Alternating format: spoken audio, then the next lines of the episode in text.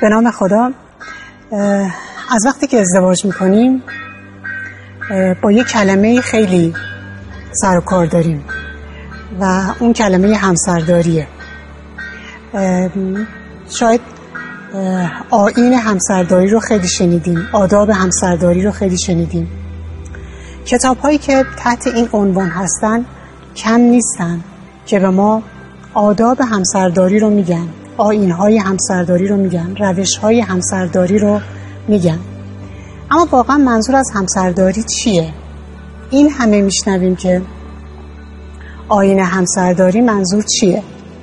معمای همسرداری چیه و چطوری میشه این معمای همسرداری رو حلش کرد معمای همسرداری باز جز معماهای خیلی قدیمیه و براش فرمول های متعددی رو گفتن.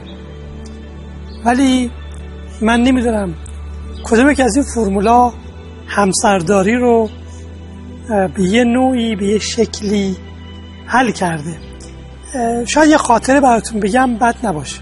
یکی از روانشناسان معروف بوده اصفهان و در یکی از باغهای بانوان برنامه گذاشته بوده برای هم خانم ها تو اون برنامه استنباط یه خانم این بوده که از فردا از همسرش با گل استقبال کنه. تابستون بوده. فردا همسرش میاد در می‌زنه. یه خونه حیاتی که فاصله بین اتاقات و حیات هم زیاد بود خب این خانم بلا فاصله اف اف رو نمی‌زنه. تصمیم می‌گیره که یه سینی برداره. توش یه لیوان بذاره یه گلم بذاره کنار لیوان بعد بره در حیات باز کنه و با آب و گل از همسرش استقبال کنه. این کار انجام میده. و همسرش بسیار شاکی میشه که توی تابستون گرم تو من پشت در معطل کردی که برام گل بیاری برام آب بیاری. خب چه درد من می‌خوره؟ من گشنمه من خستم من گرممه و امثالم. یه خانم شاکی بود که این مردها چطور آدمایی هستن که اینجوری هم که ازشون استقبال می‌کنی شکایت می‌کنن. حالا منظور اینه که بعضی وقتا تو فرمول های همسرداری از این روش هایی ممکنه که استفاده کنن. خیلی از شما شاید یه فیلمی به نام فیلم داستان ازدواج رو دیدید. این فیلم داستان یه زن شوهریه که با هم دیگه اختلاف دارند و مراجعه می‌کنن به روانشناس و بعدش هم میرن پلو. وکیل و خب زندگیشون همینطوری به سمت مشکلات بیشتر پیش میره. این فیلم یه پیام اصلی داره. و اون پیام اصلی می‌تونه معمای همسرداری رو حل کنه. پیام اصلی فیلم اینه که زندگی زوجی رکن اصلی توجه به زندگی زوجی رکن اصلی همسرداری است. این فیلم میگه که زندگی زوجی هیچ دوستی نداره. هیچ که دوست زندگی زوجی نیست. پدر مادران نیستن کاربرداران نیستن حتی بچه های یک فرد زندگی زوجی رو دوست ندارن. خیلی ها یادشون میره از زندگی زوجی افراد حمایت کنن. خود آدم هم یادشون میره. رکن اساسی همسرداری زوجیت. زوجیت. شما آیا با همسرتون زوجید یا هر کدوم جدایید؟ اون جداست شما جدا. اگر زوجید تونستید مفهوم همسرداری رو بفهمید. و اگر جدایید خب با همسرداری فاصله دارید. منظور از زوج بودن چیه؟ منظور از زوج بودن ما بودن همه جاست. همه جا ما بودن. اگر همسر شما سیگار می‌کشه و شما نسبت بهش معترضید؟ به همسرتون نگید تو سیگار می‌کشی. بگید ما سیگار می‌کشیم. اگر همسر شما پرخوری می‌کنه و تناسب اندامش رو اصولش رعایت نمی‌کنه بهش نگید تو پرخوری می‌کنی. بگید ما پرخوری می‌کنیم. اگه همسر شما غذا پختنش ضعیف. غذا رو بالاخره به شکل مطلوب در نمیاره. بهش نگید غذا پختنت خوب نیست. بگید ما خوب غذا نمیپذیم این جملات نشاندن یعنی که شما زوج شدید. هیچ کاری نیست که اون انجام بده. همه رو با هم انجام بدید. چه خوب چه بد. اگر از همسرتون شاکی شدید که این این مشکل داره اون مشکل داره اون مشکل داره شما زوج نیستید. ولی اگر شاکی شدید که ما این مشکل داریم اون مشکل داریم مشکل داریم شما زوجید بدترین حالت وقتیه که شما از خوبی های خودتون میگید و از بدی های اون میگید. من منظمم من خیلی کار می‌کنم من همه امور دستم منه و در مورد اون میگید که منظم نیست. اخصا پاش می‌کنه همسالم اینا نشون میده که انگار زوجیتی برقرار نیست. مفهوم دیگه زوجیت همه جا بودن با همه. تو تفریح تو سفر تو کار.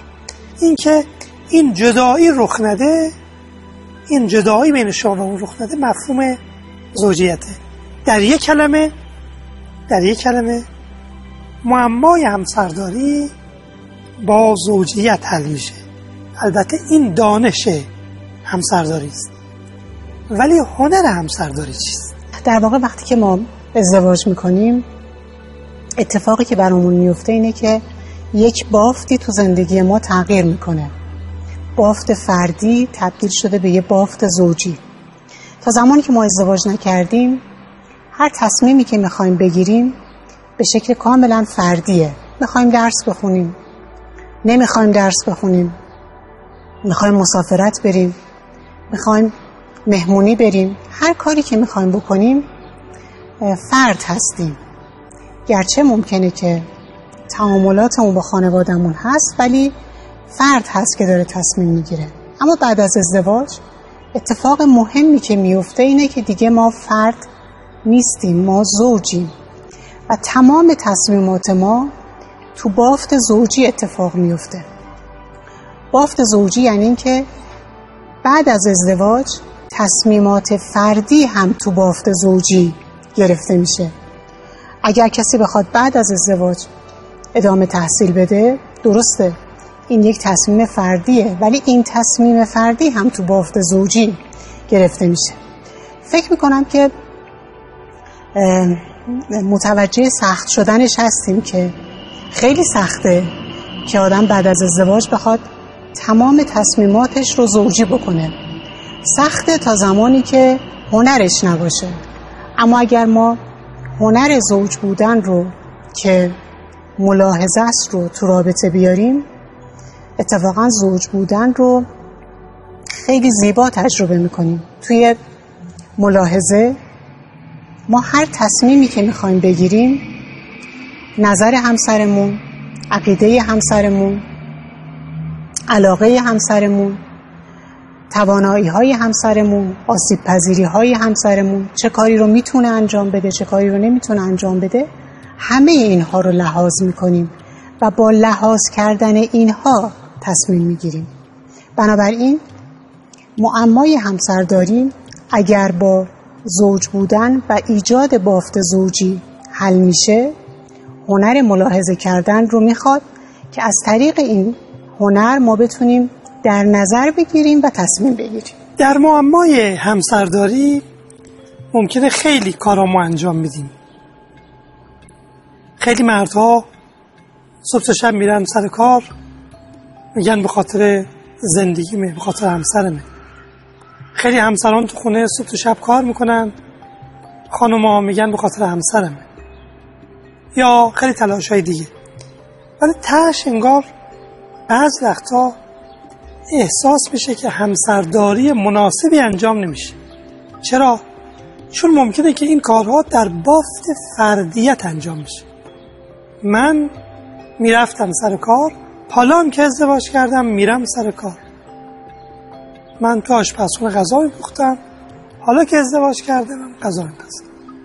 من می‌رفتم مسافرت حالا میرم مسافرت. بافت بافت فردیت چیزی تغییر نکرد. اگر بافت عوض نشه شما هر کاری بکنید آخرش همسرداری ضعیف. ولی اگه بافت عوض کنیم بگید بافت بافت زوجیت. ممکن هم کار قبلی رو انجام می‌دید. ممکن از دوران مجردتون کمتر هم کار انجام می‌دید. ولی تاثیرش بیشتره چون تو بافت چون تو بافت زوجیت انجام می‌دید. شما اگر بخواید برید شیراز و بیافتید تو جاده تهران چه تون برید چه کن برید آخرش هیچ وقت به شیراز نمی‌رسید. تازه تندتر برید بدتره. وقتی تو بافت زوجیت نباشید خیلی هم تلاش کنید فایده نداره. خیلی سالها خیلی وقتها میگذره. بعد مثلا یه آقای به خانمش میگه من چقدر برای تو زحمت کشیدم تو قدرشو نمی‌دونی. یا خانم بلکس اونم نمی‌دونه چی بگه.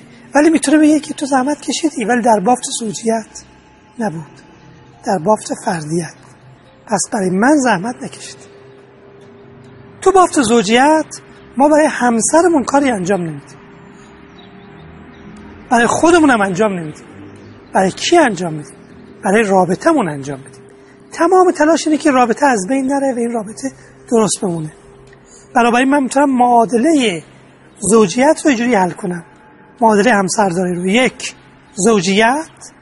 دو توجه زیاد به رابطه. و سوم ملاحظه. این ستا وقتی کنار هم دیگه میان یعنی همسرداری. همسران خوبی باشیم